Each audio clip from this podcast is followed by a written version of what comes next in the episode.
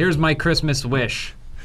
I want Cats to make a billion dollars, and I want the new Sonic movie to bomb at the box office. Would you rather Cats be a critical success or make a ton of money? Well, Cats is already going to be a critical success. That's not what I asked. It's based That's not on what I asked. A critically acclaimed work. Answer the question. Would you rather it be loved by critics or it, but at the sacrifice of its financial gain? Or vice versa. No, I wanted to make a billion dollars. Would you rather Cats be successful or the new Sonic fail? You can only have one. I guess I would rather they both the fail new or they Sonic both... fail. Really? Yeah. Wow. You have that much anger for it's new not Sonic? Anger. It's anger. I just. It's not anger at all. It's just a. It's just a. nihilistic. It's very, it's, you know, it's a Joker type mentality of like everyone everyone made such a big deal about this, and then action took place to remedy it for those said people, but then those people don't go and see it, or it turns out that there weren't maybe as many loud voices as we thought there were. Is that possible? It is. So you're possible. like you're like the Joker for video game mascot movies. Yeah, I want to get I want to get the pile of money niche. and set it on fire. That's what I want. I want them to change Sonic, and then I want it to fail.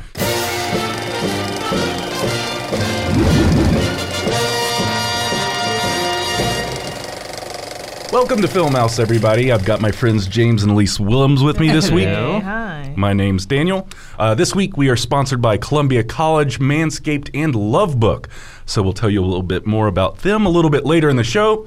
But first we've got Knives Out, which is a throwback to a simpler time in cinema. Rian Johnson has stripped away the fluff uh, to create a very tight and intriguing mystery that remains true to the genre, but flips some of its kind of standard tropey conventions a little bit to make it seem fresh and new. It's uh, surprisingly funny, the cast is insanely good, and I think this is kind of the, the perfect family holiday movie for the mm-hmm. coming season. Mm-hmm. Take your family out, enjoy the movies. Um, I guess that they've been describing it as a modern-day whodunit, which I think is pretty accurate, uh, not to spoil anything. And uh, speaking of spoilers, we'll hold off for a little while, just so we can tell you guys what we think about the movie, if you want to go see it, which you should, uh, and not to ruin anything for you. So um, I guess the cast is the huge thing in this movie, other than the genre. Um, was there anyone that stood out to you guys in the cast as particularly amazing or surprised you maybe with their talents? Daniel Craig is definitely going to have a career after James Bond. I think so. As, as goofy mystery man, he's really, really great as the the, the pseudo detective.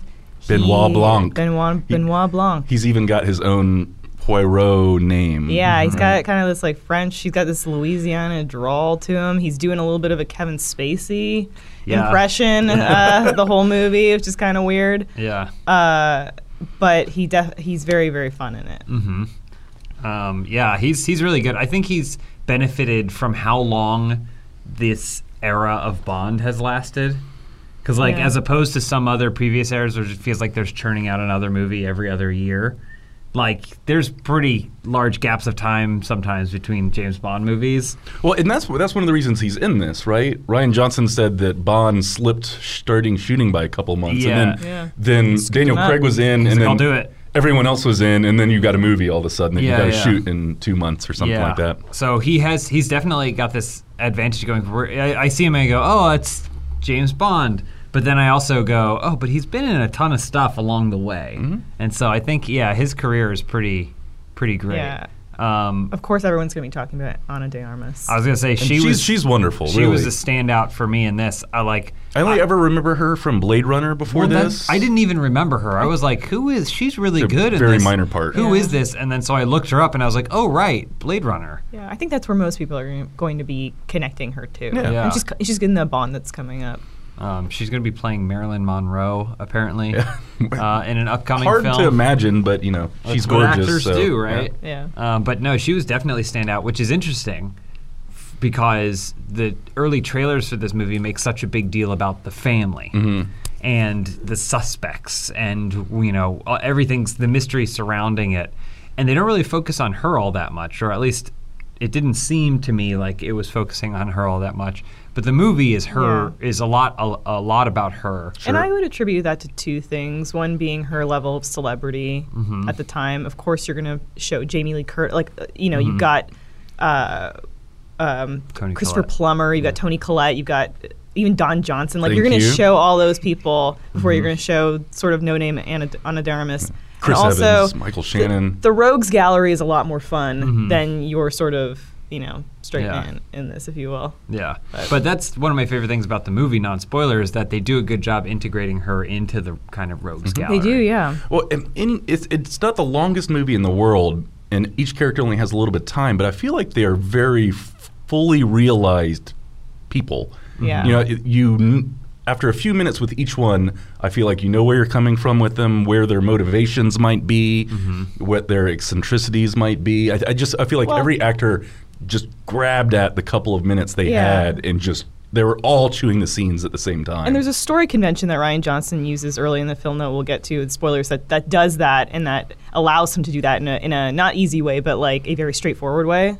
Um, and yeah, we'll talk about that with spoilers though. Yeah, I mean this movie is Clue. Right, yeah. like it does it, a, a murder, a closed door murder mystery. It's the equivalent of getting a board game and having all these different pieces, which are all different colors. They all have different looks and different colors or whatever. Yeah. And then you flip over the box, and on the back of the box, it lists out in three uh-huh. sentences everything you need to know about those characters, so that way yeah. you feel compelled to follow the story. The uh, the locked room mystery is like one of my favorite genres. Has been since I was a very very little kid, and. Uh, if you like movies, like, I mean, Clue is a, is a good example. Um, if you like stuff like Murder by Death or Death Trap or... Murder on even, the Orient Express. Yeah, or even like the old Pink Panther movies, yeah. like Pink Panther or Shot in the Dark are are two movies that feel like when they're, you know, they're at the... They're all any location where it's like all these people and they're mm-hmm. they're in this place and, and the the place that they're at sort of becomes a character like the house mm-hmm. oh, in this so movie. Wonderful. Like yeah, I feel like when we're mentioning good characters, we should talk about the house exactly. that they're in. The, the production design, especially at that house, I think is wonderful. Even the small yeah. town, I feel like is is quirky enough, but a little the, bit the world that they introduce, the kind of the the Thromby murder mystery yeah. publishing empire universe.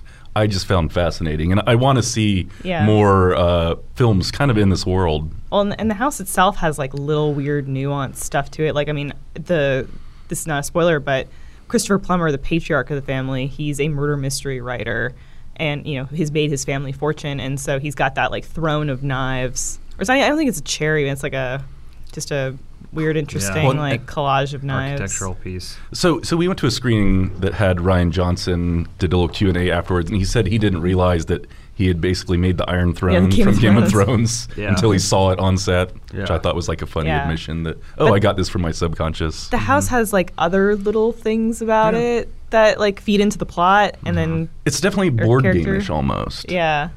Um, yeah, like, like each room has a little rooms kind of and hidden passageways. Yeah, he, his little study up in the attic is like a thing, and I, it just kept going up. yeah, I, I really and truly like loved this movie a lot. I'm gonna go see it again. Me too. I, I really do think it's a perfect Thanksgiving, Christmas, holiday time film. Mm-hmm. Like, you, there's nothing you know violent or there's not a lot. Of, I don't think there's any nudity. Um, it's just it's something everyone can enjoy and. It was a surprising amount of fun. I feel like one of the quotes that pops up at the front of one of these trailers is, do you remember having fun at the movies? Yeah. Mm-hmm. And there's not a lot of baggage of ten other films.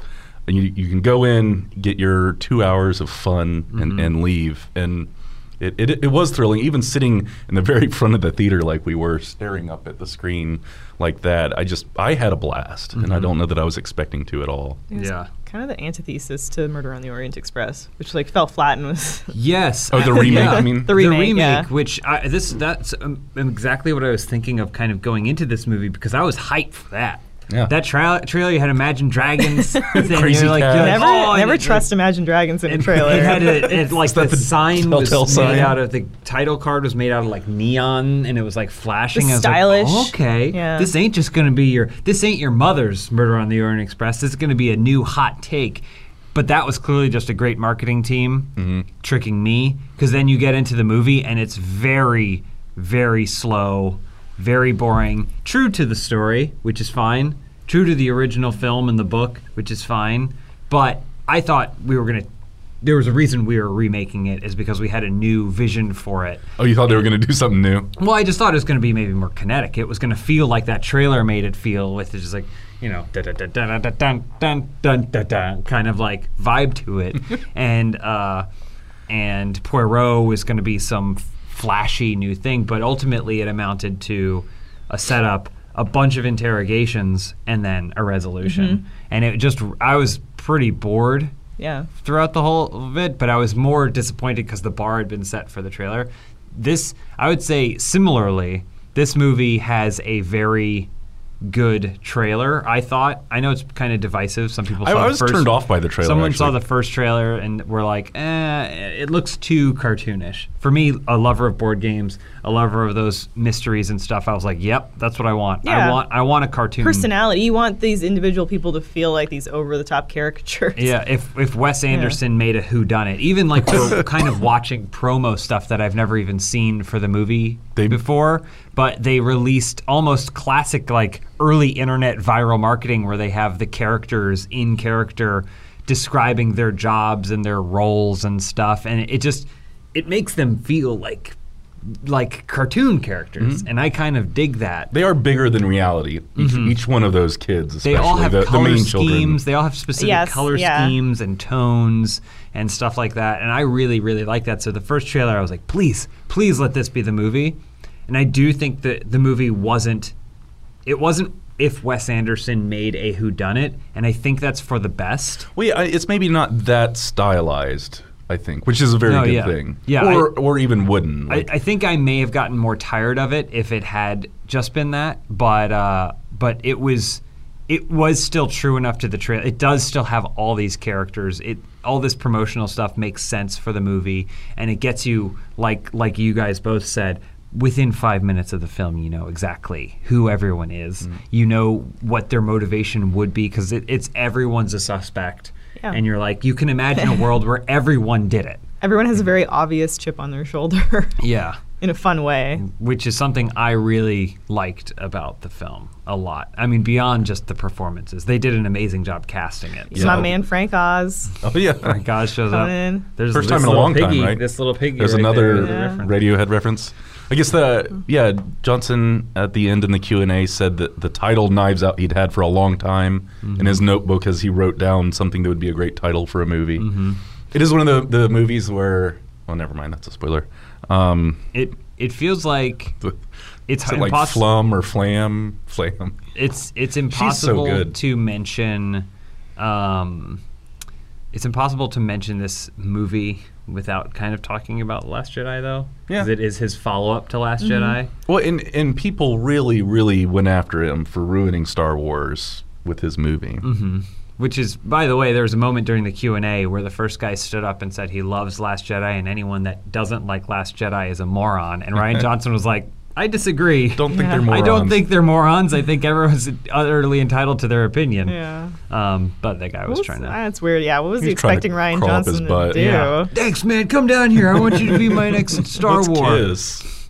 Um, but yeah, um, I, guess, I guess Johnson did admit that the the teenage son in the family was expressly written to for him to make fun of those trolly yeah. type characters, well, he, internet trolls. He and did. There's a there's a yeah a teenage son who's kind of like, I guess you would say alt-righty. Like yeah. well, they say he is. He's he's a you know alt-right in training or whatever, kind of like preppy kid. Um, but even that was like he's like, well, it's not attacking anyone specifically, but. It just so happens that in my life I was exposed to a whole new type of person, and I was like, this is a great character that should be included in a movie, and so it made it in. Um, but yeah. Um, yeah, I don't know. I, w- I was really into it. Me too. I think it's a very kinetic film. Uh, sometimes with, with these ensemble casts, it feels like everyone's competing for screen time. They seemed chummy. But they seem like like it was understood that if Toni Collette is going to ham it up in a scene, it was so that way Jamie Lee Curtis could swat her down even further with her like very abrasive tones. Yeah. Her uh, Jamie Lee Curtis and Don Johnson are are spouses, and their relationship is really great. Yeah. Um, everyone kind of works together. Even Ana de Armas and Daniel Craig, like pairing with each other. He's she's this wilting flower. For like most of the movie, um, and then he's this larger than life kind of goofball detective, and so like the pairing them up is is really is really excellent. Uh, you started to bring up Star Wars. Was there like a further point that you wanted to make with The Last Jedi? Well, his th- he has this reputation now for subverting okay. genres, right? Mm-hmm. And I think I think that that can be seen in this movie. Sure. I yeah. think that's something in, in that smart ways. He will probably continue. He's an auteur, right? He he writes his movies, he directs his movies. They're almost entirely his vision. And so I think that you can see some of that subversion for sure in this movie, but it's maybe more controlled and yeah. the right platform for it than I think how I felt about The Last Jedi. Yeah, and he does it, it I, I think it's it's like overt the way he does it. We'll talk about that when we get into spoilers. Mm-hmm. Um, and we can get there soon. We might as well. I, I, I guess uh, I think a lot of people gave him shit in The Last Jedi. The, the subversion seemed for subversion's sake. It's like, I'm going to make, I'm going to flip mm-hmm. what they expect yeah. just because I want to. Mm-hmm. We're going to flip it. We're going to flip it. We're going to keep flipping it. And then this, he did it a couple of times, enough times where it wasn't overt. But no one comes into this movie with expectations to be ruined. Well, I also think subverting a genre is different than subverting a franchise. The, sure. Especially the second film in a trilogy, right? That's maybe not, or the in eighth. my opinion, the best time to start subverting things, because it's like, well, we passed that point. You yeah. should be subverting somewhere else that isn't crushing the progress made by other things that's come before it. Or it's like people think, you know, you think you've got something to prove, mm-hmm. or you're trying to incite a reaction, mm-hmm. whereas you flip the genre and it's just that you're trying to refresh it. Yeah. Yeah. yeah. yeah. So. Well, and I think doing something in a genre like murder mystery, which is old as shit, for like we we've had mm-hmm. these movies since close to the beginning of movies. Yeah. I think you do have to do something to make it fresh in a way mm-hmm. through a subversion of some kind. Because if you did just a straightforward murder mystery, you might get something like the Orient Express, which which just felt lifeless. Mm-hmm. Yeah, it's like, why was this made, other yeah. than the name? Yeah, right. Yeah.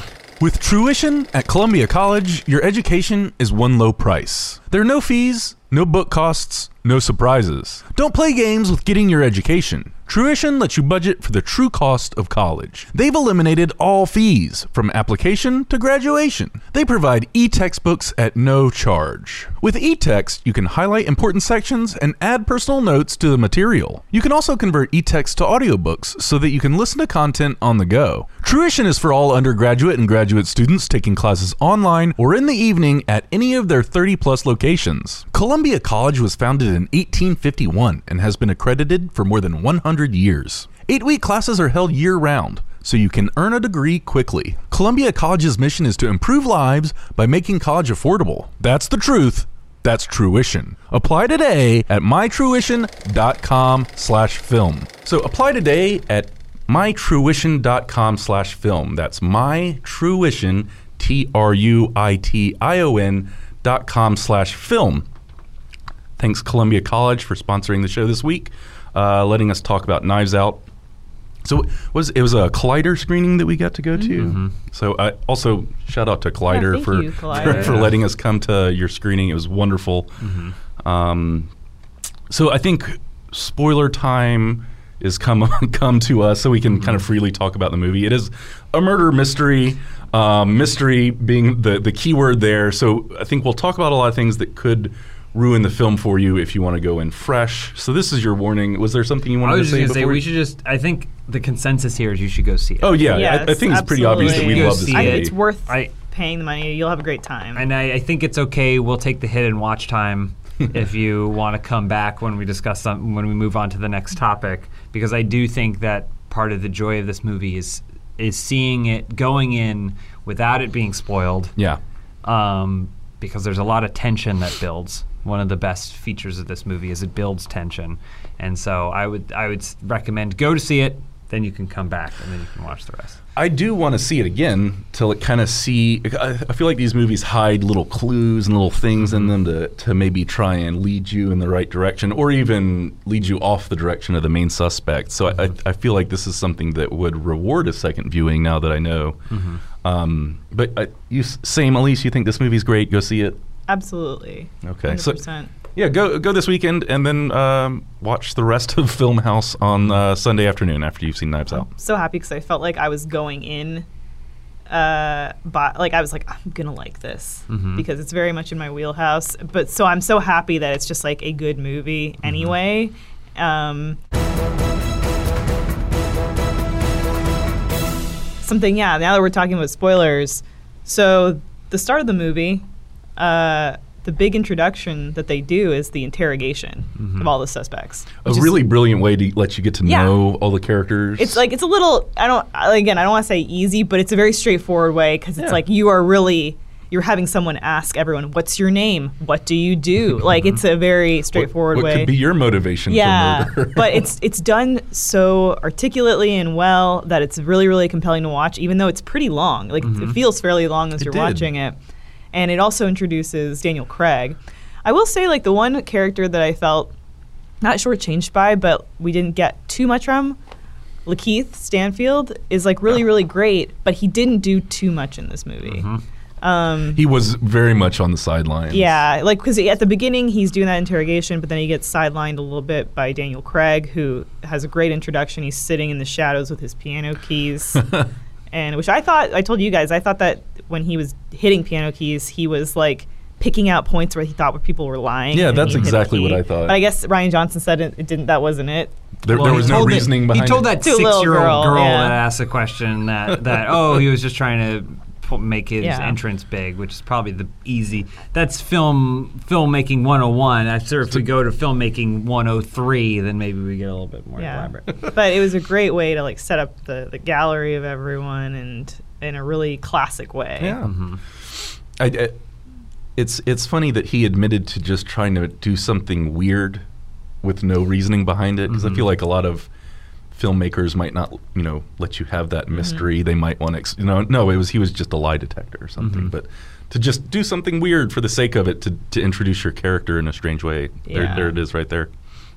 He did a he did find I thought like fun and uh, convincing ways to to you know uh, bring everyone together because they're all gathered for Christopher Plummer's birthday, for Thrombey's birthday. That and was I was good. You like, don't have to create a reason for everyone yeah. to show up. Yeah, I was like, okay, well, why would all these people be back in this house? But mm-hmm. you know, I think that's always the tough part is, and, and you know, the police are keeping them there. That's why they can't leave. With the locked room mystery, you run into that issue of like, well, how do I keep all these people here mm-hmm. and invested and and in this place? Um, well, that's what I kind of liked about it because yeah. you would think because there is a certain point where the police go, like, all right, you guys can leave. Like, the movie takes place not in, over the course of one night. You would expect, like, one of these to be like, it's one night yeah. in this house. It t- takes place over a couple days. Mm-hmm. And and there is another thing that they come up with, which is basically the will. Mm-hmm. Oh, yeah, they're the all great, invested in that. That's, that's the oh, thing the that keeps limit. everyone yeah. close, right, more mm-hmm. than anything, which is great because then it's their greed is what's holding them in. So the whole time you're watching, you're like, well, not the whole time, but for at least the first first third of the movie, you're watching going like, oh, well, their greed is keeping them here, which makes them all unworthy of, of what the reward is kind of, and thus makes them all even better suspects, hmm. you know? Because if someone was being less greedy, they would be more inclined to just leave this situation. Sure. They could walk away. But because everyone wants the vast wealth of the deceased, they're still around, which makes them great for being a suspect, but then also easily not a suspect mm-hmm. because they want that wealth. Just a character statement, and that's what I, I, I really like about it. I thought uh, Chris Plummer was great and almost wished there was a little bit more of him in the movie. Yeah, he is, his, he like... He grew into like that man, that old man with a twinkle in his eye, mm-hmm. in, in like the older, the roles that he's done in his older age. Mm-hmm. Yeah, I I was glad that it was kind of a twist on it because generally it feels like these are, it's the cranky old oh, person yeah. and everyone's just waiting for this yeah. Scrooge this, or whatever this old one to kick the bucket, and now he finally he or she finally has, and everyone all the vultures come down to try and pick the pieces away. But that's not what the case is in this. He's actually a pretty kind and benevolent yeah. patriarch of this family. And well, kind of looking out for their own good yeah. in, in his afterlife. Yeah. yeah. If he's withholding to them in any way, it's because he knows that like they're going to abuse his money. mm-hmm. Yeah. I'll, I'll say, full spoiler, uh, one of the, there are two things that I thought kind of were shortcomings for me in this film. Uh-huh. One was what Elise mentioned about Lakeith Stanfield. I think he's a great actor, and I think he was underutilized here. Sure. Um, I wonder how much of him might have gotten cut, trimmed. Yeah. Maybe. I think, um, I think he also he was, had to sit next to Daniel Craig, and who was a very eccentric, over-the-top character. Who got sillier as the film went on, so too. Lakeith maybe just had to be the normal cop, which is I mean, hard to grab screen time with. I think with. you cast the people you want to work with, not necessarily because every single role that, for that cast is the one that's going to give them the material that they truly have. You have this with all these characters, and then you also have Daniel Craig playing a whack detective. Maybe you just want to work with Lakeith Stanfield. Yeah. You give it to him. He says, "Sure, I'll do it," and it's not, it's not the best utilization of him. Um, so I was like, "Oh, that's a shame that that that he was underutilized and just kind of fades away into it." The other thing is the version we saw, which I can only imagine is going to be on most screenings, is it opens with Rian Johnson. Oh yeah. S telling the audience to please not spoil the end twist of the movie. Oh yeah. You can't, don't do that. I get because what they're you're trying to do. A twist? I get what you're trying to do by saying, by, by saying, don't go on social media and talk about the end of this movie. But when you say there is a twist at the end of the movie, it means that the whole, the whole three fourths of the movie that you're watching it, up yeah. to it, there must be a twist coming. Yeah. So for me, then this is just how I watch movies in general, but now when you've told me that there's a there's a carrot at the end of a string, yeah.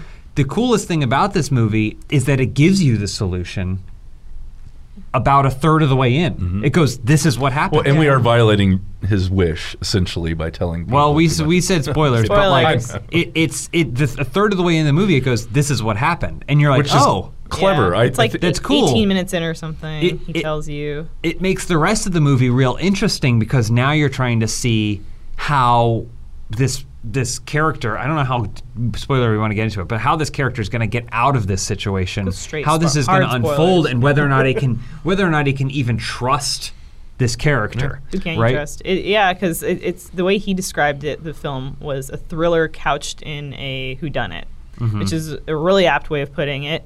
And like you said, once it tells you the solution, you're wondering, well, where can this movie go from here? Mm-hmm. And obviously, I wish I also wish we didn't know the uh, the twist. But like, it's very similar to like you guys know like Death Trap with Michael uh, or Michael Caine, Christopher Reeve. Mm-hmm. It's nope. it's it's another. It's I mean, it's an old movie, but it is it is a smaller cast. It's not like a big ensemble, but like, it's very similar where like it's got multiple turns in it. Which is not a spoiler because it's like a forty-year-old movie. Um, but uh, it's got you. multiple turns in it to the point where like you're, you know, you're one once once you're given that turn, you're like, well, why? There's still like seventy-five minutes of this movie left. Like, mm-hmm. what's gonna happen? What can where can it go now? And I really like that. Yeah. Because um, there you can do a whole movie where it's like you're just building to who did it. Well, but that's been done. That's that's been done a lot, and it can fall really flat if that final answer isn't super fulfilling. Mm-hmm. Yeah. So so you're building the entire case of your film, and all of its themes or all of its excitement is waiting for that one last reveal. And if that just isn't the most momentous thing, it can make your entire movie fall apart. So I think pushing that to the, you know the end of Act One or whatever it was is. Maybe the smartest thing about this movie, because then it ratcheted up the tension in different ways. So so it's not all reliant on how or who did this, it's how did it happen and how will things turn out with the, the will and whatnot. Except when Rian Johnson goes, there's also one more twist at the end, right before Here's the movie starts, then when it twists, you can't, me, I can't now sit and relax and enjoy it. You're I'm still trying to thinking, constantly puzzle solve the movie as it's unfolding. And then, and One then more it, twist. So that means that now I am still building up the final twist. So even if the solution, even if by having the answer be told to you a third of the way in is cool, the final twist has to be cooler. And in this and case, you would not have been expecting that. And in this case, I don't think it was. Do you think he could have chosen his words more carefully instead of? Saying don't ruin the twist at the end. He said just don't ruin. I mean, this probably movie don't for say people. At the end. Yeah. He said specifically, don't spoil the end of the movie, which you know you just say this is a movie that should be experienced.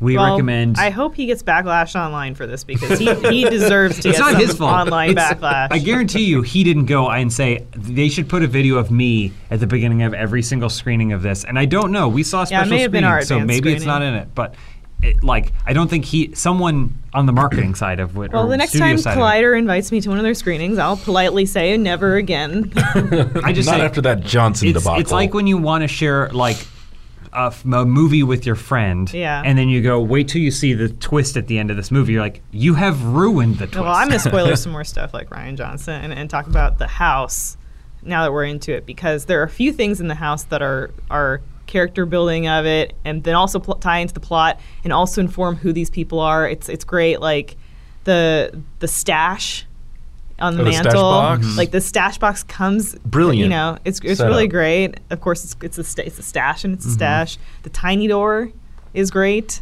Um, oh, the the, the fake secret door. The, yeah, the fake yeah. window is great. Upstairs, um, the, like I loved th- his room and his study in the attic. Mm-hmm. I thought was like really really cool. It's, it's it's such a great setting for like the two of them to have that moment. And it's I I really like the idea that like he. It's a lot of character for, for Christopher Plummer, character building, in that he's this rich man, but it seems like he kind of just like barricades himself in his little attic study, mm-hmm. and he's, he maybe lives sl- up there, sleeps up there, kind of like a hermit.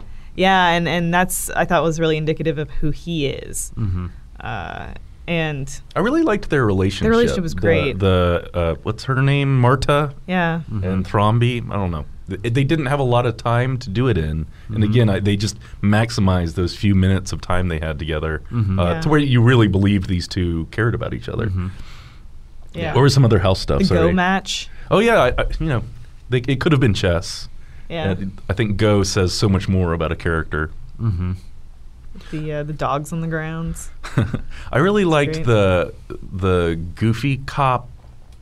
Um, I don't oh, know the guy's he's, name. That's he's, he's infatuated. Yeah, with he's like the fanboy yeah. essentially, and like there were several times where he like he he almost stepped on Lakeith Stanfield's character. He's like, no, no, let let Benoit do this. Yeah, I, I don't. Yeah. The maybe a stand-in for the audience, just because he was always seemed to be overjoyed to just be well, there in that room. He was explaining the importance of Thromby. Okay. That's, I think, his role, because you get the family. I get it, yeah. Right, and you get the family's whatever, but sometimes you need to see the grander stakes. A regular person's vision. And he explained the stakes by showing how regular people perceive this family, mm.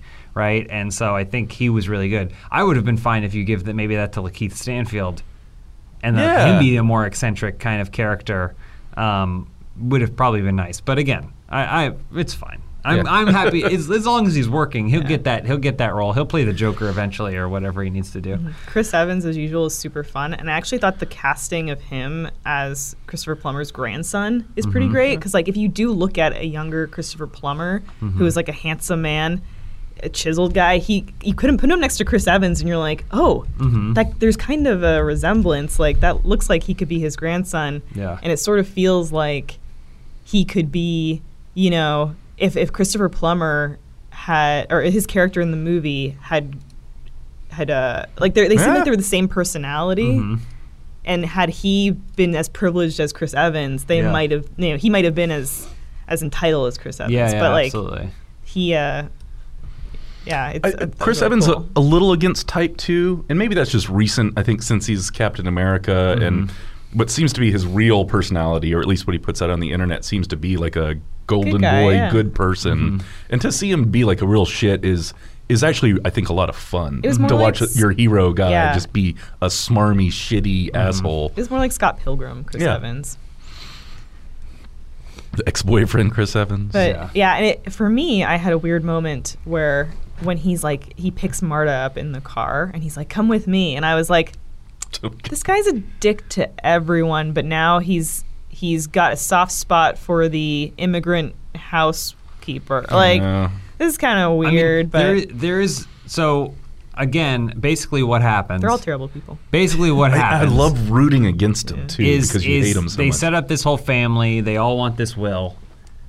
Christopher Plummer, Thromby, the patriarch, dies. They do a reading of the will, and shocker, everything was left to Marta, his his caregiver.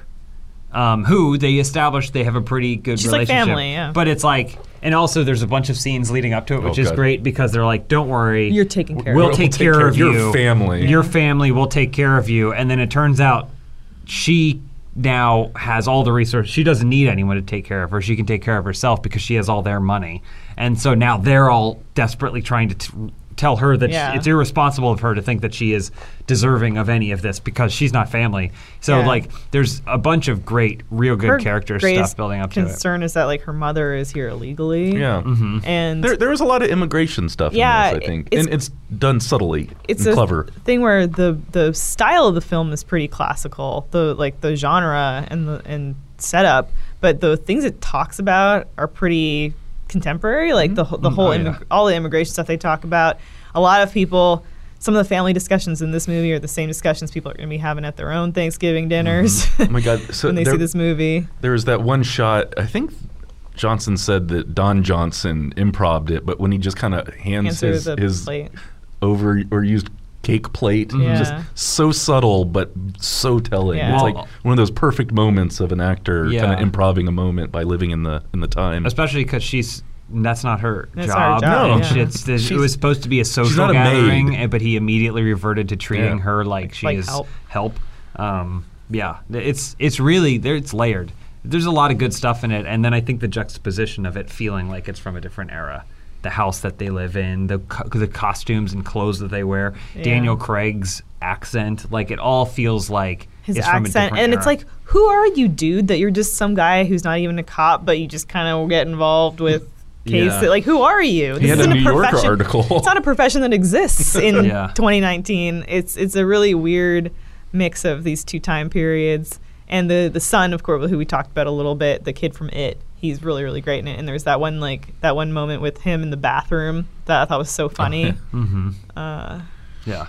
Yeah, it's great. But anyway, so it is funny. Then the switch now becomes Chris Evans really hates his family. He had already been... He was already the outcast. He was already out of the will, and everyone was like, well, maybe you can learn something from this. And then when they actually read their will, they re find out that everyone else is also written out of the will, and Marta's the only thing. So he has now this... kind of, so I did think that it was out of character for him to be kind to Marta, but it was within character for him to see being kind to her as an as a middle finger to his family. Yeah, like continuous middle her. finger to his yeah. family. Well, it was the point where I thought he hasn't made eye contact with her to this point. He's she's basically just been this this uh, non-existent entity to him. Mm-hmm. So he can't be completely, uh, you know. Uh, pure in his mm-hmm. intentions here. Yeah. Like he hasn't it hasn't been like the kind of thing where the whole family's shitty to her, but then he comes in and he says he says, "Hey Ma hey Marta, how you doing?" Mm-hmm. Like no, he just disregards he comes to to see the family, he doesn't even look at her. Yeah. Right. So it's like, eh, there's something there. Um we were talking about that kind of the the flipping of the genre convention of revealing what happened pretty early in the movie. Mm-hmm. But then um there was there was a part of the movie where she is with, or Marta is with Benoit Blanc and the two cops, and they're kind of retracing the steps around the house, and she's kind of secretly trying to hide little bits of things or like mm-hmm. muck up the the shoe prints. I don't, I just thought that the the tension in those scenes was just extreme, like extremely brilliant. There was any moment I feel like she could have gotten caught, and probably should have if Benoit Blanc is really this like expert mm-hmm. uh, detective or sleuth. But she was kind of smarter than everybody in, in being able to undo each one of those little things like with the videotape or the, mm-hmm. the steps in the mud. I don't know. I just I, I thought that point in the film when she's just trying to protect herself is is brilliant. Mm-hmm. Yeah. It's easier it's an easier pill to swallow when you kind of understand by the end of it that Benoit Blanc also he didn't know all he didn't know He knew the ending and the beginning. He didn't necessarily know the, all the steps in between, but it does make him feel like a classic, you know, uh, Poirot or Columbo type, yeah. you know, like. Well, there was a point in the movie where he almost got a little goofy and silly, mm-hmm. and I thought they were going to push his character kind of further into that, like, like a spoof yeah, territory. To, to essentially just making fun of these kind of guys. Mm-hmm. But I, they didn't go that far with it, which is probably fine. Yeah, yeah. I think he was a really cool, clean-cut character. yeah. Clean-cut, um, like you should do with your lower regions with Manscaped.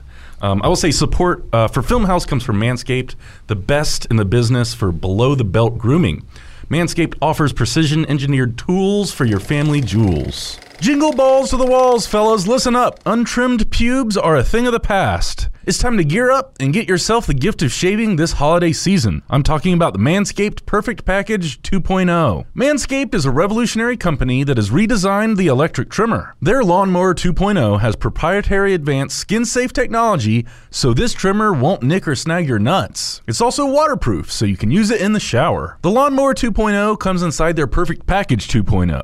which makes for the perfect gift this holiday season. It's literally everything you need to keep trimmed, cut-free, and smelling nice down there. The Manscaped Perfect Package two point oh also includes the Crop Preserver, an anti-chafing ball deodorant and moisturizer. These products smell good. Their manly scent is attractive and will help set the mood, if you know what I mean. The Perfect Package will also come with a pair of Manscaped high-performance anti-chafing boxer briefs that'll keep your junk feeling fresh all day. Tis the season to Manscaped, so get yourself, your dad, your brother, and friends the best gift of all, the Manscaped Perfect Package two point oh. Get twenty percent off and free shipping with the code FILMHOUSE at manscaped dot com. Your balls will thank you. Clean up your nuts and make Santa proud this year. So get twenty percent off and free shipping with code FILMHOUSE at manscaped dot com. That's twenty percent off and free shipping at manscaped dot com. Just use the code FILMHOUSE when you're checking out.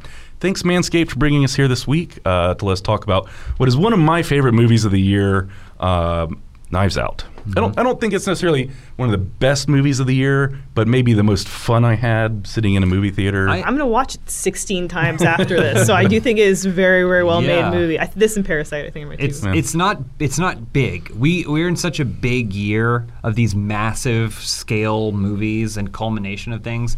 It's really refreshing that it is an original I P yeah. with some great performances, some great classic tension. It's a genre everyone's familiar with, but it isn't just a paint-by-numbers version of said genre. I think it. I, I. It's a lot of fun. I would love to see more Knives Out, Me and too. maybe a few well, less Star Wars. Honestly, if, if enough people go see Knives Out, I do think Rian Johnson said in the screening that he would do more Benoit Blanc, Benoit Blanc, will you know, return. Poirot style. Yeah. Uh, you know, what's the mystery this year? Yeah, yeah. Every, every couple years, do I another wonder, one. I wonder if you could recapture it with something else. I don't know. It might be tough. Um. My my favorite moments in this movie was when Ana de Armas and Chris uh, Evans are in a they're in a car at the morgue watching it burn down, and then there's this really really wide shot of of um, Daniel Craig, like, and he spots them in the car, and it's just it's such a f- comedically framed shot. It's great. Well, that was excellent. Because in other movies, that would be the safe distance yeah. from which you were yeah. spying on a situation. But you're like, they're pretty close. Really? Like, shouldn't someone see them? And there? In this movie, he's like, he's like, hey, like that was that, a that was a Wes Anderson yeah, moment. It was very yeah, Wes yeah. Anderson. It was great. So um, anyway. anyway, highly recommended. The, got the Donnaissance upon us. Yeah, he's in this and Watchmen. I don't know what else he's been in. He's a racist. he's he's, yeah, yeah, he's like, I have now been re- retypecast yeah. as boomer racist. Yeah, privileged boomer racist. oh, we're we're talking about how great Daniel Craig is. I will say there were uh, being a Southerner, there were a few times where his accent got me. It just it was just wrong and felt mm-hmm. bad. But a lot of times that'll take me out of a movie and I'll just be like, this fucking sucks. Like, who are these actors? Why are they doing this? But his performance was so good that it completely overcame those few times where I was a little frustrated with the pronunciation of a word or something yeah, like this. Yeah. It's one of the few things I feel like I can go bullshit on as far as accents, but he was just so excellent in it that I just went right past it and didn't care. It's a weird thing that sometimes I do with actors when they're notorious for sounding a completely different way and then they change their voice, but it isn't like... Like you said, like he didn't sound as much like a foghorn leghorn as I'm sure he was probably going for. Yeah. He sounded like a British guy who only a few short weeks earlier learned how to foghorn well, leghorn. Well, that's the thing is, like, is he supposed weeks. to be doing like a Louisiana? I don't know. He's, he's been, his name's Benoit. Yeah, which there's, is, you there's know, something. French and Blanc, obviously French. I thought he was supposed to be like Louisianan because of his name. That would make sense where the French comes yeah. from in the South. But it's just, it's not, I agree with Dan, like, growing up in the South, it's like a different kind of accent, but it still's very, you're like, oh, okay, he's he's trying. Yeah, and he, it's just so much fun. I want more of these movies. Like, mm-hmm. I want to see him do this again with another stellar cast, and maybe they're on a boat or something mm-hmm. instead of in a house. Yeah. Michael Shannon was, like, super great. He, he's, like, and incredible, isn't he?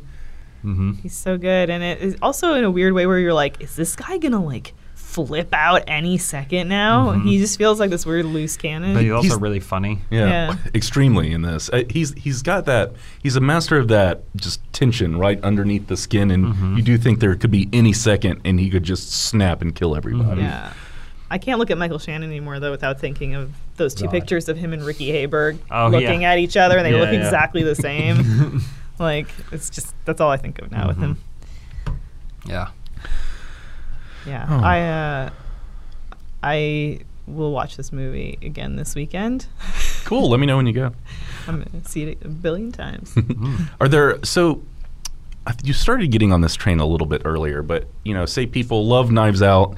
They're in a big, you know, it's a weekend to hang out with your family and, and not do do a lot. Is there are there other mystery films that you could recommend? Other, you know, I think Clue is the thing that most people are aware of that this movie will remind them of. It's yeah. a house, there's a mystery, there's a murder. How are we going to solve it?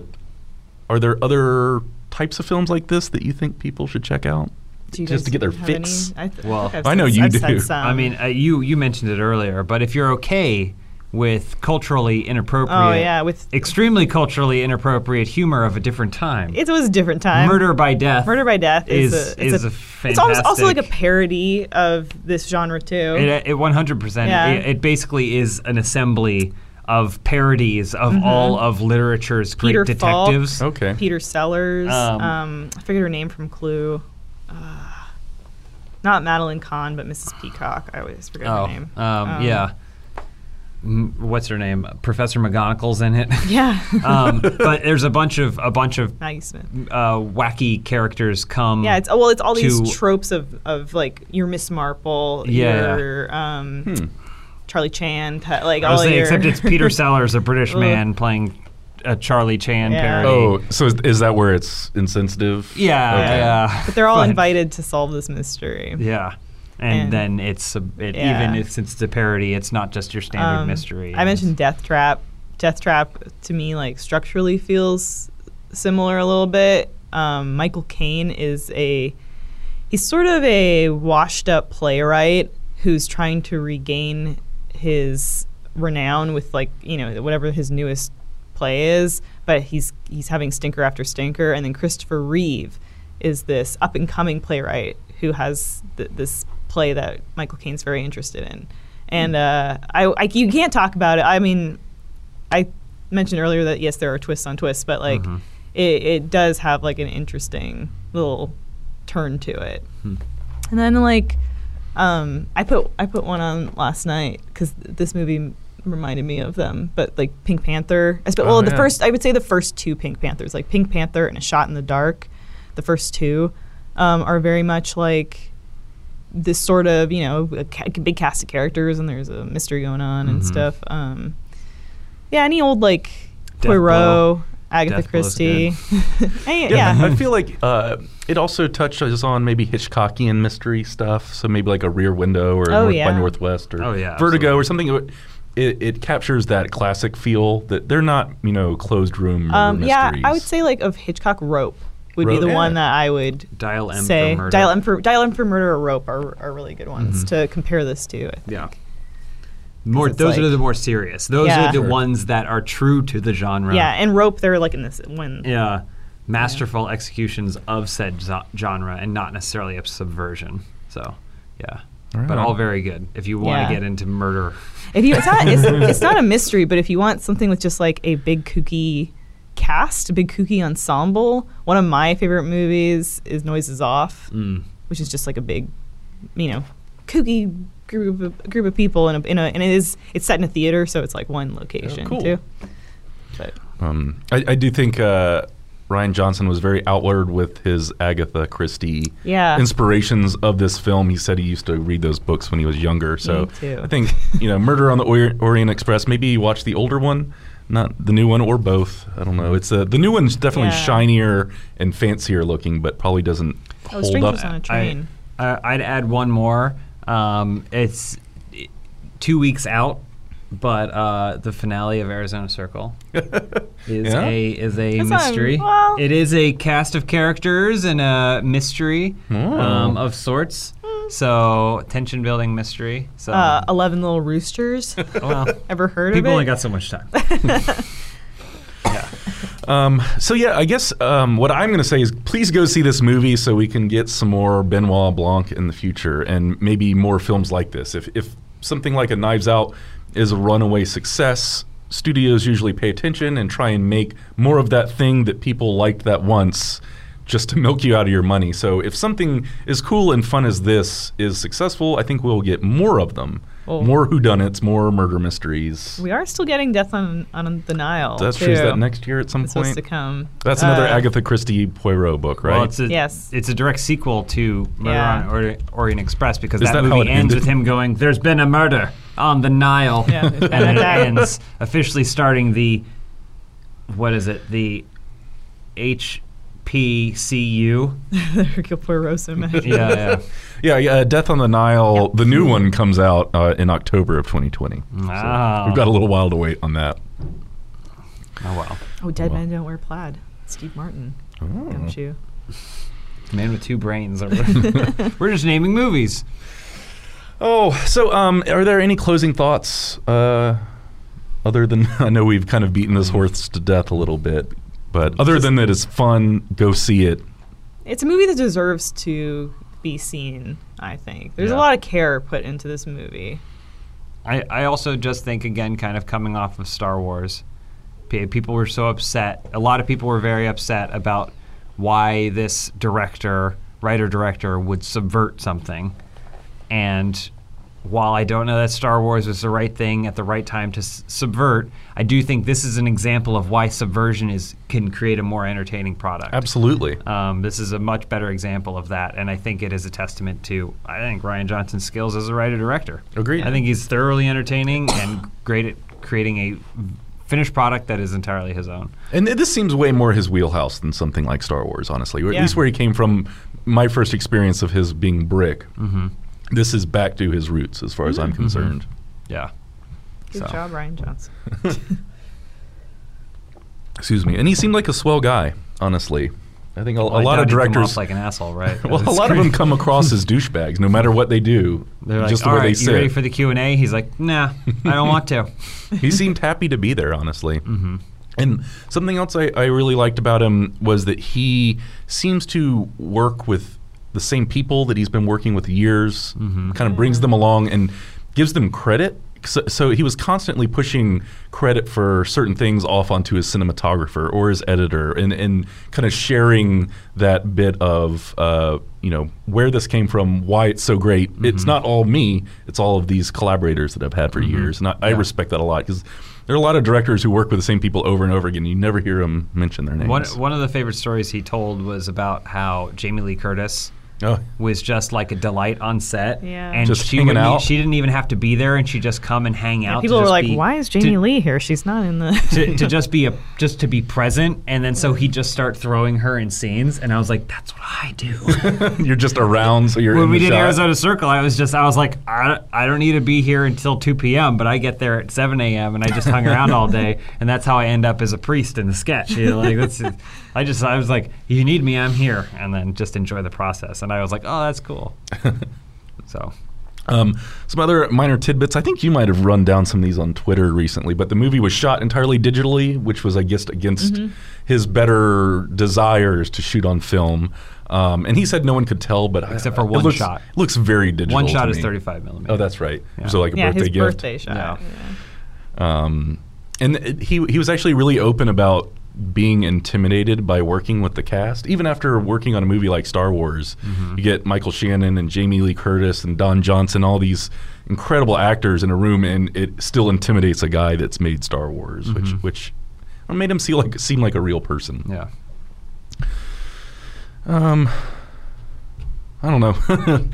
there, uh, we have a few more minutes. We could talk about Joker two made a billion dollars. Joker one made a billion dollars. Joker one made a billion dollars, meaning we're going to get a Joker two. Yeah, Excuse yeah. me.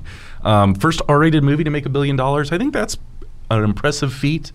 and good for people that like darker, edgier, maybe more violent or mm-hmm. sexually themed cinema. Because mm-hmm. a, a lot of times I think a movie might get bumped down to a P G thirteen to reach a wider audience and have a greater box office potential. Mm-hmm. And I think movies like Deadpool and Joker, where these are R-rated films making insane amounts of money, maybe will let studios take more chances on mm-hmm. R-rated films. It's always interesting to see how a studio is going to interpret this. Do they think, oh, if we give any Batman villain their That's own the movie, trouble. So now we get Man-Bat, and then they're going to make a Man-Bat movie with a less talented director. With and, Michael Shannon. And a less talented actor. And they're going to make it, and it's going to bomb, and they're going to go, well, that's weird. How come Joker made that? Like, I'm always curious to see how a studio tries to interpret this. Um, so we'll see. I don't know that the movie needed a sequel. No, and I think that might but. be the unfortunate part about success, is that you can't just have one billion dollar film succeed. They're throwing dump trucks of money mm-hmm. at uh, Todd Phillips, uh, telling him he's got to make another one. Yeah. So... Oh, well. Again, I, the story certainly doesn't need it, but I think, I, I hope at least the, those people that you're talking about, you don't know how they're going to interpret it. I hope it just allows them to take more chances with material that isn't for everybody. Because yeah. every movie and every story doesn't need to be for everybody, including children thirteen years of age. Mm-hmm. Yeah. Um, in sequel news also, uh, Noah Hawley is going to write and direct the next Star Trek movie, which I think is really cool. Um, my only real experience with his work is from Fargo, the T V show, which mm-hmm. I think is one of the best shows of the decade. Oh, yeah, the second mm-hmm. season is perfect. Um, I, I think all three of them are brilliant, but yeah, the second season I think stands out, even with a lesser cast than the first one, mm-hmm. as just an exceptional season of television. But people say Legion is, is wonderful mm-hmm. as well. Um, I know Lu- uh, Lisa's looking forward to Lucy in the Sky. Diaper astronaut movie. Oh, diaper movie. astronaut. No, I'm not. But I like that someone's making a movie about that. Unfortunate they're not including the diaper. Mm-hmm. Yeah, because that's, that's a pretty thing. big detail. That's yeah, what that's, everyone that's the of. detail. And the fact that they're not putting that in the movie, you've lost my money already. You know, over Thanksgiving break, we could just shoot our own movie called Diaper Astronaut. And everyone's going to know what it's about. Just shooting a person in a diaper to the moon. Yeah. Um, so uh, what, even more sequel news. Um, well, let's just say I like Noah Hawley a lot. I think the last Star Trek film really fell flat. It was it was just kind of boring. Um, and I liked the way J J brought the series back from obscurity. Not obscurity, but it had died in cinema. And mm-hmm. I think he made those first two Star Trek movies pretty exciting. Mm-hmm. So I, th- I think it's fun to see someone who I think is a really talented writer take the reins of this series, yeah. which which is extremely well cast, I think. Um, and I think maybe one of the big flaws of the second two films were that they weren't very well written. Uh, mm-hmm. And I think Noah Hawley can handle that. And so uh, one more sequel. Venom two started filming this week. We James. did it, folks. We got, it, we got our Venom two.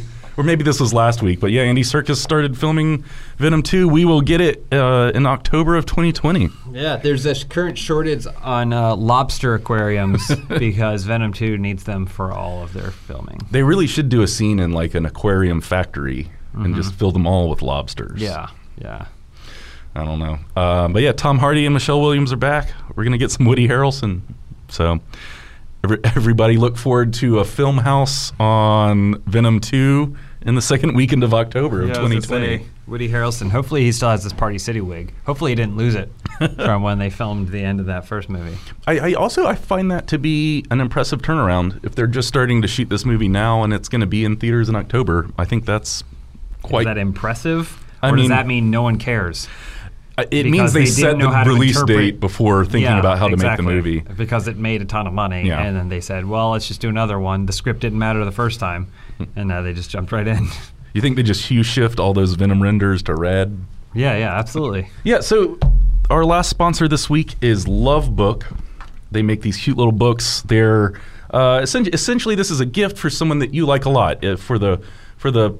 price of ordering them flowers or something that's disposable, mm-hmm. you can give them a gift that'll last for a really long time and I think means a lot Love books help customers express sentiments that can be difficult to say out loud. Users can create characters that look just like themselves and the recipient, detailed all the way down to the outfits and accessories. While customers have the option to personalize each page as much as they like, Love Book's Express option creates a complete book with just a few clicks. Love books are the perfect gift for all occasions: Christmas, Valentine's Day, anniversaries and birthdays, or just because. Love Book now offers a membership program as well. With the membership, you'll receive a free book when you sign up, fifty percent off any additional books, unlimited free digital books, and discounts on gift wrap and other products. Love Book is not for yourself, it's always a gift. Love Book is ideal for that special someone in your life that truly deserves a meaningful present. Visit lovebookonline dot com slash filmhouse to receive a special twenty percent discount only for Filmhouse listeners.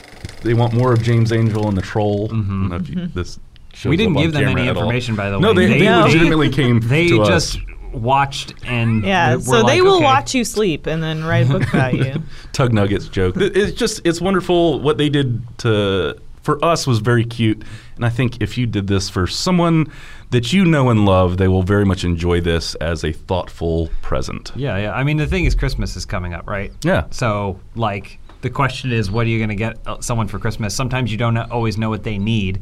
So something unique. So get, you can always get them something that's unique, that means like that's this. custom, that means something, and like I feel like it's always a safe bet. Yeah. So visit lovebookonline dot com slash filmhouse and you'll receive twenty percent off, and that's for Filmhouse listeners. And uh, thanks Love Book for sponsoring the show this week. Um, also thanks to Manscaped and Columbia College for sponsoring this week. Um, just to reiterate, I think we love Knives Out. Please go see it so we can get some more stuff like this. And we are out of time, so we don't have time to talk about Nash Bridges reboot. Oh, no. Is that Sorry. on the list? It's on the list. It was on the list as we won't have time to talk about the Nash Bridges reboot. Um, thanks for coming around, everybody. See you next week. Bye.